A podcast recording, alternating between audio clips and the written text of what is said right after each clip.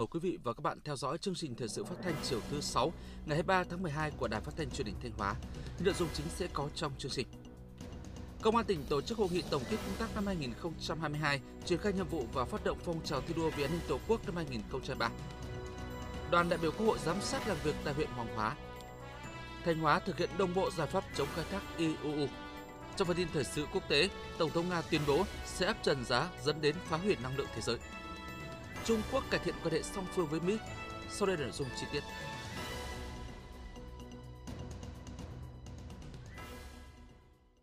Ngày 23 tháng 12, Công an tỉnh Thanh Hóa tổ chức hội nghị tổng kết công tác năm 2022, triển khai nhiệm vụ và phát động phong trào thi đua vì an ninh Tổ quốc năm 2023. Dự hội nghị có các đồng chí Trung tướng Nguyễn Duy Ngọc, Ủy viên Trung ương Đảng, Thứ trưởng Bộ Công an, Đỗ Trọng Hưng, Ủy viên Trung ương Đảng, Bí thư tỉnh ủy, Chủ tịch Hội đồng nhân dân tỉnh, Đỗ Minh Tuấn, Phó Bí thư tỉnh ủy, Chủ tịch Ủy ban nhân dân tỉnh, lãnh đạo các cục thuộc Bộ Công an, các ban ngành cấp tỉnh, phóng viên Minh Tuyết đưa tin. Năm 2022, Đảng ủy Giám đốc Công an tỉnh đã ban hành nghị quyết triển khai kế hoạch công tác công an và phát động triển khai sâu rộng phong trào thi đua vì an ninh Tổ quốc trong toàn lực lượng Công an Thanh Hóa với phương châm chủ động nêu gương kỷ cương trách nhiệm hiệu quả. Qua đó đã phát hiện triển khai đấu tranh sớm, thực hiện hiệu quả cao điểm phòng ngừa, đấu tranh với các loại tội phạm như là các băng nhóm tội phạm hình sự, tội phạm ma túy, giết người, cố ý gây thương tích, trộm cắp tài sản, công nghệ cao, không để tội phạm hoạt động lộng hành phức tạp gây bức xúc trong nhân dân.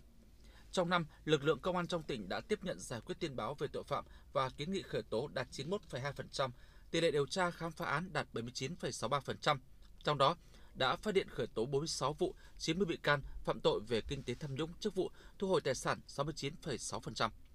Phát biểu tại hội nghị, Trung tướng Nguyễn Duy Ngọc, Ủy viên Trung ương Đảng, Thứ trưởng Bộ Công an bày tỏ ấn tượng với những kết quả tỉnh Thanh Hóa đạt được trên các lĩnh vực kinh tế xã hội trong năm 2022, đồng thời đánh giá cao những kết quả nổi bật mà Công an tỉnh Thanh Hóa đạt được, góp phần quan trọng vào thành tiệu trên các lĩnh vực của tỉnh. Thứ trưởng Bộ Công an Nguyễn Duy Ngọc đề nghị thời gian tới, Công an tỉnh Thanh Hóa cần tổ chức thực hiện nghiêm túc, hiệu quả nghị quyết của Đảng ủy Công an Trung ương, chỉ thị của Bộ Công an, kết luận của đồng chí Bộ trưởng tại hội nghị Công an toàn quốc lần thứ 78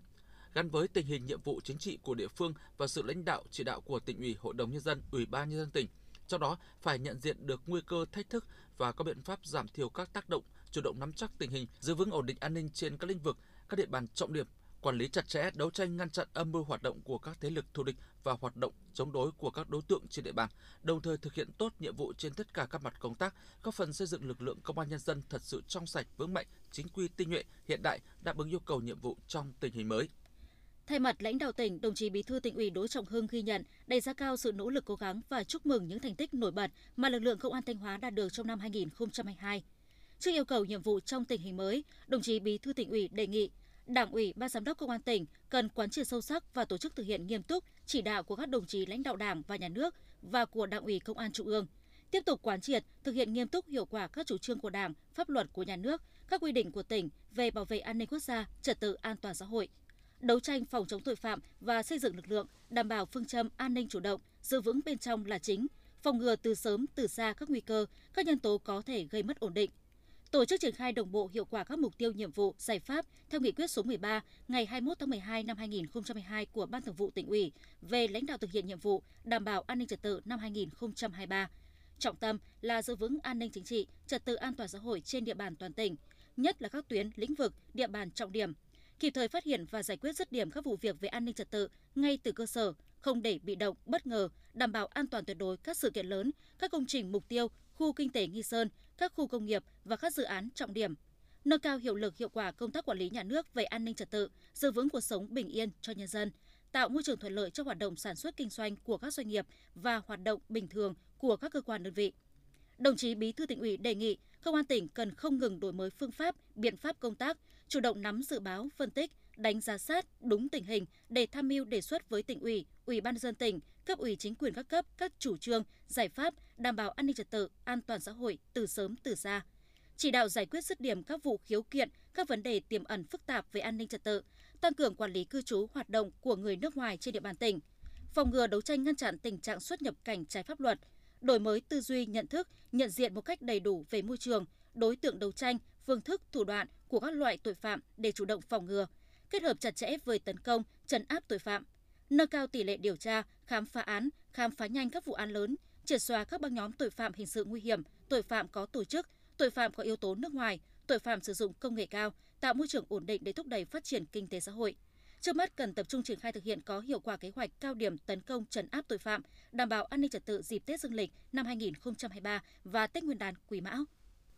Đồng chí Bí thư tỉnh ủy cũng đề nghị công an tỉnh đẩy mạnh chuyển đổi số, cải cách hành chính, tăng cường và nâng cao hiệu lực hiệu quả quản lý nhà nước về an ninh trật tự,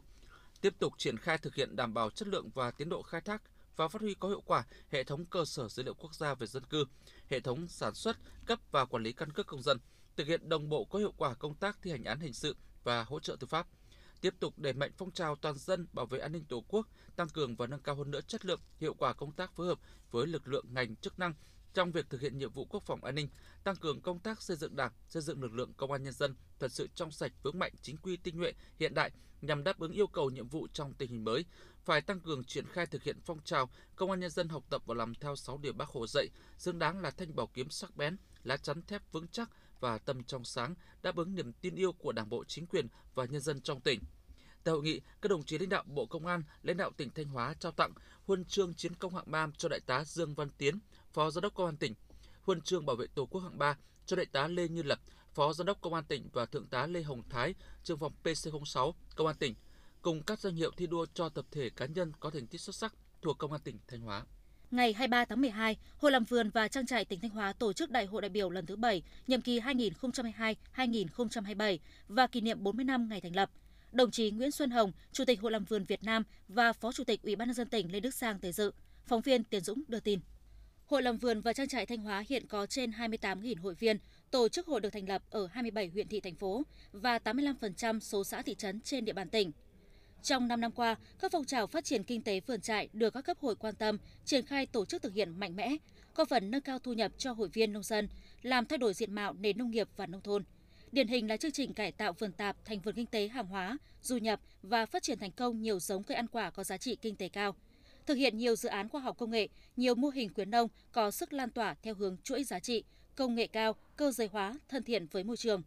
Với chủ đề chủ động, sáng tạo, khoa học, liên kết và phát triển, nhiệm kỳ 2022-2027, Hội làm vườn và trang trại Thanh Hóa phấn đấu 100% các hội viên ứng dụng các tiến bộ khoa học kỹ thuật mới vào sản xuất nông trại, phát triển các mô hình nông nghiệp tuần hoàn hữu cơ, thuận thiên, nông nghiệp công nghệ cao gắn với chuỗi giá trị. Phát biểu tại đại hội, đồng chí Lê Đức Giang, Phó Chủ tịch Ban dân tỉnh ghi nhận và biểu dương những thành tích mà Hội làm vườn và trang trại Thanh Hóa đạt được trong 40 năm xây dựng và phát triển, đặc biệt là những thành tích nổi bật trong nhiệm kỳ vừa qua đồng chí Phó Chủ tịch Ban dân tỉnh đề nghị Hội làm vườn và trang trại Thanh Hóa tiếp tục làm tốt công tác tuyên truyền các chủ trương, chính sách của Đảng, Nhà nước về phát triển nông nghiệp nông thôn, nông dân đến các hội viên. Ban chấp hành khoa mới cần đẩy mạnh công tác phối hợp với các cấp, các ngành, các đơn vị doanh nghiệp nhằm tạo điều kiện hỗ trợ hội viên xây dựng và phát triển nền nông nghiệp theo hướng hiện đại, có giá trị gia tăng cao và bền vững. Tiếp tục duy trì tổ chức cuộc thi vườn đẹp, trang trại kiểu mẫu định kỳ hàng năm, tập trung chỉ đạo nâng cao chất lượng phong trào thi đua phát triển kinh tế trang trại, xây dựng vườn mẫu, cải tạo vườn tạp, đẩy mạnh các hoạt động dịch vụ tư vấn hỗ trợ đào tạo nghề, hỗ trợ vốn cho hội viên phát triển sản xuất, nâng cao thu nhập, góp phần thực hiện có hiệu quả nghị quyết số 19 của Ban chấp hành Trung ương Đảng khóa 13 về nông nghiệp, nông thôn, nông dân đến năm 2030, tầm nhìn đến năm 2045. Tại hội nghị, đồng chí Lê Đức Giang đã trao tặng bức chướng của ban dân tỉnh cho làm vườn và trang trại Thanh Hóa với nội dung đoàn kết đổi mới sáng tạo, phát triển hội vững mạnh, góp phần xây dựng nông thôn mới kiểu mẫu. Các tập thể cá nhân có thành tích xuất sắc cũng được tặng cờ thi đua bằng khen của làm vườn Việt Nam. Chủ tịch ban dân tỉnh Thanh Hóa và Ủy ban Mặt trận Tổ quốc tỉnh. Đại hội đã bầu 41 đồng chí vào ban chấp hành Hội làm vườn và trang trại Thanh Hóa khóa 12, nhiệm kỳ 2022-2027. Đồng chí Võ Duy Sang được bầu làm chủ tịch hội. Ngày 23 tháng 12, đoàn đại biểu Quốc hội tỉnh Thanh Hóa do đồng chí Mai Văn Hải, tỉnh ủy viên, Phó trưởng đoàn đại biểu Quốc hội tỉnh làm trưởng đoàn đã có buổi giám sát chuyên đề về việc tổ chức thực hiện nghị quyết số 88 và nghị quyết số 51 của Quốc hội đổi mới chương trình sách giáo khoa giáo dục phổ thông tại huyện Hoàng Hóa. Cùng tham gia có đại diện lãnh đạo Ban Văn hóa xã hội Hội đồng Nhân dân tỉnh, Văn phòng Đoàn đại biểu Quốc hội và Hội đồng Nhân dân tỉnh, tin từ phóng viên Đình Hà. Đoàn giám sát đã dành thời gian đi kiểm tra giám sát thực tế cơ sở vật chất, nắm bắt tâm tư nguyện vọng của cán bộ giáo viên trực tiếp tham gia giảng dạy, thực hiện đổi mới chương trình sách giáo khoa tại trường Trung học phổ thông Lương Đắc Bằng, trung cơ sở thị trấn Bút Sơn và trường tiểu học Bút Sơn 1 thị trấn Bút Sơn. Theo báo cáo của Ban dân huyện Hoàng Hóa, việc chỉ đạo tổ chức thực hiện nghị quyết số 88, nghị quyết 51 của Quốc hội được thực hiện nghiêm túc, đúng quy định, đúng lộ trình. Qua đánh giá bước đầu, chương trình giáo dục phổ thông năm 2018 phù hợp với điều kiện của địa phương, điều kiện cụ thể của các cơ sở giáo dục trên địa bàn, phù hợp với khả năng tiếp thu của các đối tượng học sinh, khai thác triệt để phương pháp dạy học tích cực. Tuy nhiên vẫn còn tồn tại nhiều bất cập như trình độ kỹ năng khai thác ứng dụng công nghệ thông tin, tiếp cận công nghệ mới trong quản lý dạy và học ở một số cán bộ quản lý, giáo viên còn hạn chế. Tình trạng thiếu giáo viên, nhất là giáo viên các môn học đặc thù, khiến các trường khó thực hiện việc đổi mới chương trình dạy học theo yêu cầu. Ở cấp trung học cơ sở, việc tích hợp các môn khoa học gây khó khăn cho các đơn vị trong việc bố trí giáo viên giảng dạy. Bên cạnh đó, việc đổi mới chương trình giáo dục được thực hiện không theo lộ trình, không có kế hoạch trước cũng khiến việc tổ chức thực hiện, nhất là việc các địa phương chuẩn bị lực lượng giáo viên đáp ứng yêu cầu chuyên môn gặp nhiều khó khăn. Ngoài những ưu điểm là cơ bản của thay sách giáo khoa như chất lượng sách tốt, hình ảnh chữ viết sắc nét, giá cả sách tương đối phù hợp, nội dung sách có nhiều điểm mới phù hợp với yêu cầu nhiệm vụ đổi mới trong chương trình thì việc cùng lúc cho phát hành nhiều bộ sách trong khi Bộ Giáo dục Đào tạo chưa có hướng dẫn chung về phương pháp dạy học sẽ dẫn đến tình trạng không thống nhất về việc truyền thụ kiến thức cho học sinh, mỗi trường mỗi địa phương dạy mỗi kiểu. Đồng chí Mai Văn Hải, Phó trưởng đoàn đại biểu Quốc hội tỉnh Thanh Hóa, thay mặt đoàn giám sát, đánh giá cao việc huyện Hoàng Hóa đã tổ chức tốt việc triển khai nghị quyết số 88 và nghị quyết 51 của Quốc hội về đổi mới chương trình giáo dục phổ thông và sách giáo khoa.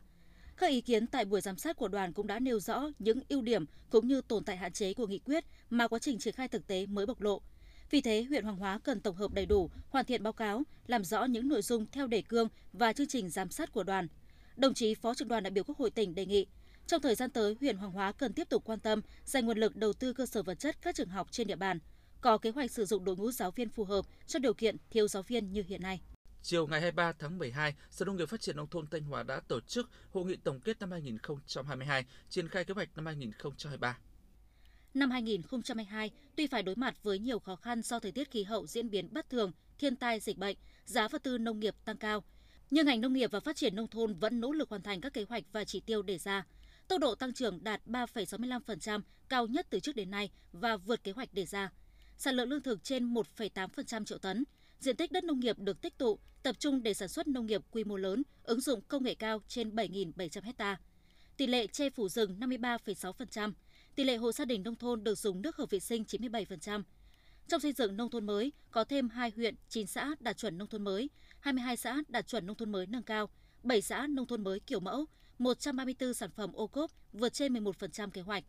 Năm 2023, với chủ đề Nhiệt tâm, trung sức, nỗ lực, đổi mới và bứt phá, ngành nông nghiệp đạt mục tiêu tốc độ tăng trưởng nông lâm thủy sản 3% trở lên, sản lượng lương thực ổn định 1,5 triệu tấn, tỷ lệ che phủ rừng đạt 53,65%, thêm một huyện 17 xã đạt chuẩn nông thôn mới, 22 xã đạt chuẩn nông thôn mới nâng cao, 8 xã đạt chuẩn nông thôn mới kiểu mẫu, 120 sản phẩm ô cốp cấp tỉnh.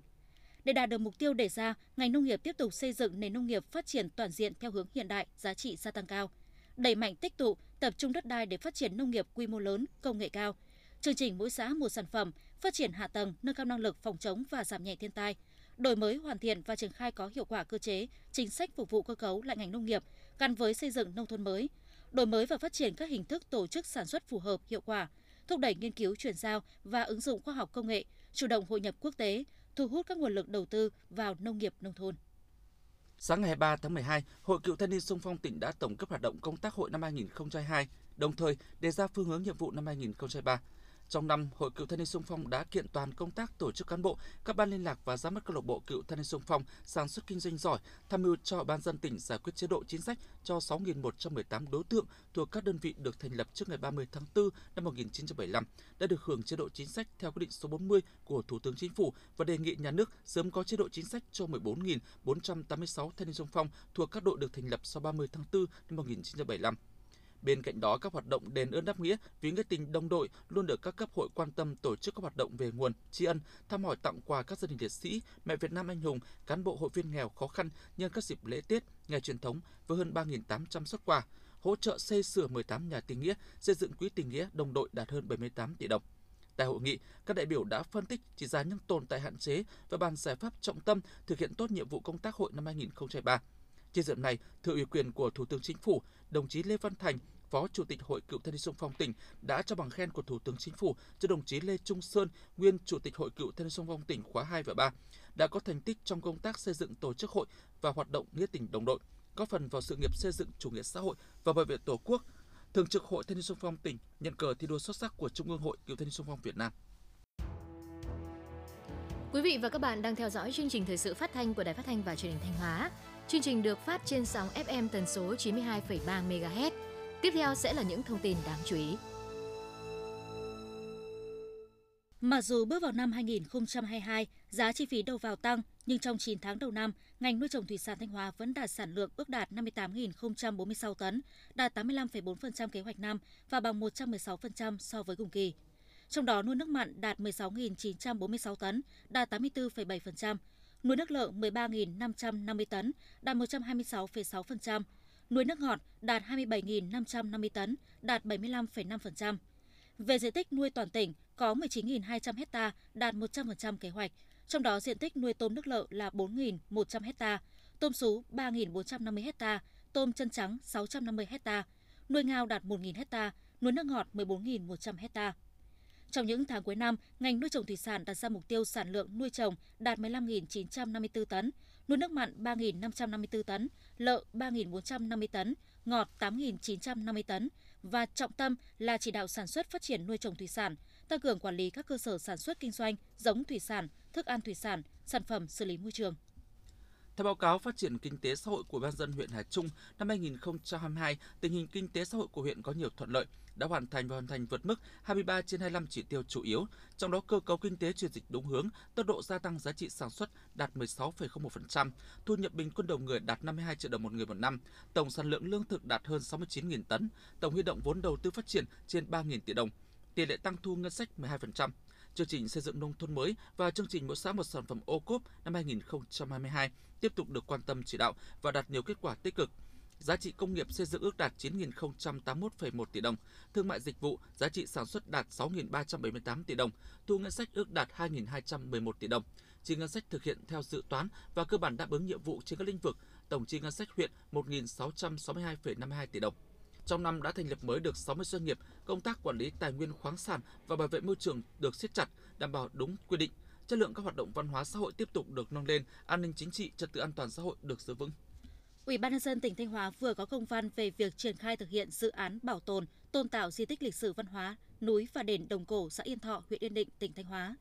Theo đó, Ủy ban nhân dân tỉnh đề nghị Ủy ban nhân dân huyện Yên Định căn cứ các quy định hiện hành của pháp luật và chỉ đạo của thường trực tỉnh ủy để chỉ đạo chủ đầu tư triển khai thực hiện các trình tự thủ tục đầu tư dự án bảo tồn, tôn tạo di tích lịch sử văn hóa núi và đền Đồng Cổ, xã Yên Thọ, huyện Yên Định theo quy định, sớm triển khai thực hiện và hoàn thành dự án theo đúng tiến độ được giao.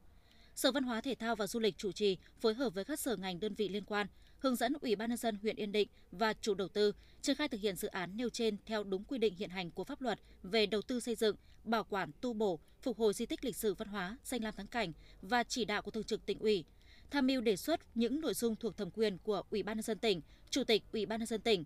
thường xuyên thực hiện công tác quản lý nhà nước, đảm bảo việc bảo tồn, tôn tạo di tích lịch sử văn hóa, núi và đền Đồng Cổ theo đúng quy định. Năm 2022, Sầm Sơn đón lượng khách kỷ lục và tạo một năm du lịch thành công nhất từ trước đến nay, thì sang năm 2023, mục tiêu của thành phố biển này phấn đấu đón hơn 7,2 triệu lượt khách, phục vụ ăn nghỉ cho hơn 17,6 triệu ngày khách với ước tính tổng doanh thu đạt hơn 15,5 nghìn tỷ đồng. Để hoàn thành mục tiêu đặt ra cho năm 2023, thành phố Sầm Sơn đã đưa ra những nhiệm vụ về đảm bảo an toàn giao thông, an ninh trật tự và nhất là thực hiện tiêu chí 50, không băng nhóm, không bảo kê, không cò lơ ép khách, ép giá, không cờ bạc trá hình, không làm phiền, to tiếng, đe dọa, gây gổ với du khách. Việc nâng cao văn hóa, văn minh, hình ảnh công dân đô thị du lịch, nâng cao kỹ năng nghiệp vụ và tính chuyên nghiệp trong phục vụ giao tiếp ứng xử, nâng cao nhận thức của nhân dân trong việc bảo vệ cảnh quan môi trường, hình ảnh du lịch Sầm Sơn cần được chú trọng đưa lên hàng đầu.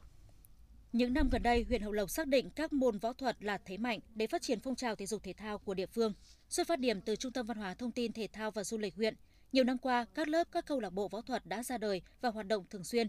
trong đó nổi bật nhất là các môn võ Việt Nam, võ cổ truyền, judo, karate. Căn cứ vào nhu cầu sự yêu thích của người dân, mô hình các lớp võ Việt Nam đã được huyện Hậu Lộc tổ chức hàng năm, bình quân từ 4 đến 5 lớp được duy trì tổ chức. Mỗi lớp có sự tham gia của 20 đến 30 học viên. Đến nay toàn huyện có gần 100 câu lạc bộ, lớp võ thuật hoạt động thường xuyên, thu hút sự tham gia của hàng trăm lượt người tham gia. Tại các giải đấu cấp tỉnh khác như giải võ Việt Nam các câu lạc bộ tỉnh Thanh Hóa, Hội diễn võ Việt Nam tỉnh Thanh Hóa, các kỳ hội, hội khỏe Phú Đồng, huyện Hậu Lộc luôn nằm trong số những đơn vị dẫn đầu. Thưa quý vị và các bạn, sau 5 năm thực hiện, mặc dù đã đạt được một số kết quả, nhưng việc thao gỡ cảnh báo thẻ vàng của Ban châu EC vẫn gặp nhiều thách thức. Cùng với cả nước, các ngành chức năng địa phương có biển trên địa bàn Thanh Hóa đang tiếp tục nỗ lực triển khai nhiều giải pháp, nâng cao nhận thức của ngư dân trong việc chống khai thác hải sản bất hợp pháp, không báo cáo và không theo quy định IUU. Tuyên truyền cho ngư dân trong việc chống khai thác hải sản bất hợp pháp là việc làm thường xuyên của Ban Quản lý Cảng cá Lạch Hới. Ông Lê Văn Hân, Ban Quản lý Cảng cá Lạch Hới, phường Quảng Tiến, thành phố Sầm Sơn, Thanh Hóa cho biết. Thường xuyên và phối kết hợp với lại chỗ các lực lượng biên phòng rồi kiểm ngư rồi ờ, chi cục thủy sản À, chúng tôi thường xuyên tuyên truyền cho bà con ngư dân là biết được cái luật thủy sản và cái về cái chống khai thác bất hợp pháp không báo cáo và không theo quy định. Thế thì cái ý thức của bà con là ngày càng à, ý thức ừ, rõ rệt. Đấy thì một số các chủ tàu mà đã có uy tín thì người ta cũng đã tuyên truyền cho nhau. Tuyên truyền về chống khai thác hải sản bất hợp pháp, không báo cáo và không theo quy định IUU cho các chủ tàu, thuyền trưởng, ngư dân là hoạt động được Chi cục Thủy sản Thanh Hóa, Ban quản lý các cảng cá phối hợp với lực lượng biên phòng thực hiện nhiều năm nay. Các đơn vị đã vận dụng nhiều hình thức tuyên truyền với các thông tin chuyên đề, phát tờ rơi, tờ gấp, nâng cao nhận thức tuân thủ pháp luật trong hoạt động khai thác cho người dân. Ông Nguyễn Văn Long, phường Hải Bình, thị xã Nghi Sơn, tỉnh Thanh Hóa chia sẻ. Thì đánh bắt ở đây đảm bảo ờ, cái môi trường và những cái đồ mà nhà nước cấm mình không vi phạm đến chúng tôi chấp hành được cũng được ờ, các cơ quan chức năng cũng như bộ đội biên phòng thường xuyên giám sát ờ, tuyên truyền cho bà con. Đại úy Lê Văn Tuấn, trạm trưởng trạm kiểm soát biên phòng Lạc Bạnh, thị xã Nghi Sơn, tỉnh Thanh Hóa cho biết thêm. Trong ờ, tuyên truyền thì chúng tôi sử dụng rất nhiều biện pháp. Một là đối phối hợp với chính quyền địa phương để tuyên truyền hai là tuyên truyền ờ, trực tiếp trong quá trình ờ, kiểm tra kiểm soát ba là tổ chức ờ, các đoàn phối hợp với địa phương tuyên truyền đến từng nhà để tuyên truyền cho bà con ngư dân xác định rõ vai trò trách nhiệm của địa phương có biển trong nỗ lực gỡ bỏ thẻ vàng Tri cục Thủy sản Thanh Hóa đã phối hợp với lực lượng biên phòng tổ chức nhiều hoạt động tuần tra, kiểm soát lồng ghép tuyên truyền. Nhận thức của ngư dân, các tổ chức cá nhân về luật thủy sản và các văn bản hướng dẫn thi hành luật đã có chuyển biến tích cực. Hiện tỷ lệ tàu cá có chiều dài 15 m trở lên lắp đặt thiết bị giám sát hành trình VNI đạt 96,6%. Số còn lại là tàu cá nằm bờ không khai thác và tàu mua từ tỉnh ngoài về đang làm thủ tục chuyển vùng thiết bị. Kết quả thực hiện đánh dấu tàu cá, cấp giấy chứng nhận an toàn thực phẩm, giấy phép khai thác thủy sản đều đạt tỷ lệ từ 90 đến 98%. Thu nhật ký khai thác thủy sản đạt trên 83% số tàu cập cảng. Từ năm 2018 đến nay, các lực lượng chức năng của tỉnh Thanh Hóa xử lý 413 vụ việc vi phạm hành chính trong lĩnh vực khai thác thủy sản. Thanh Hóa không có tàu cá trong danh sách vi phạm của Bộ Nông nghiệp và Phát triển Nông thôn, không xảy ra trường hợp tàu cá vi phạm vùng biển nước ngoài bị bắt giữ, xử lý.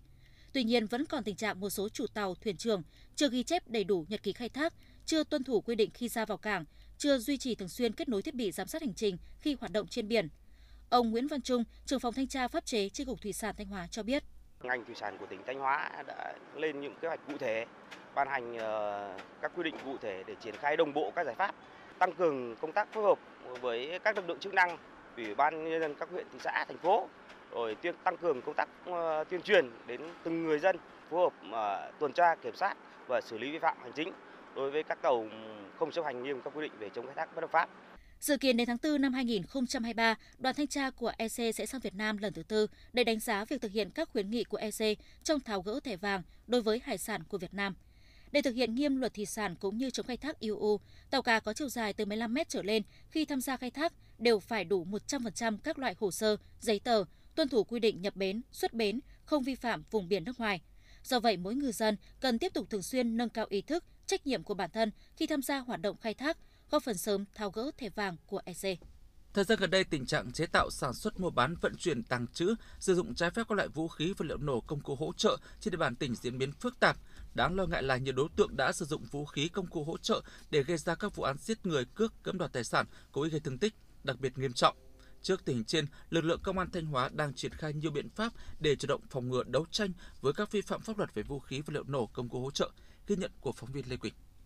Thời gian qua, tình trạng mua bán vũ khí vật liệu nổ công cụ hỗ trợ diễn ra phức tạp, nhiều đối tượng còn công khai giao bán trên mạng xã hội. Trong khi theo số liệu thống kê của Công an Thanh Hóa, từ đầu tháng 9 năm 2022 đến nay, trên địa bàn tỉnh xảy ra hơn 160 vụ việc có dấu hiệu phạm tội cố ý gây thương tích và giết người.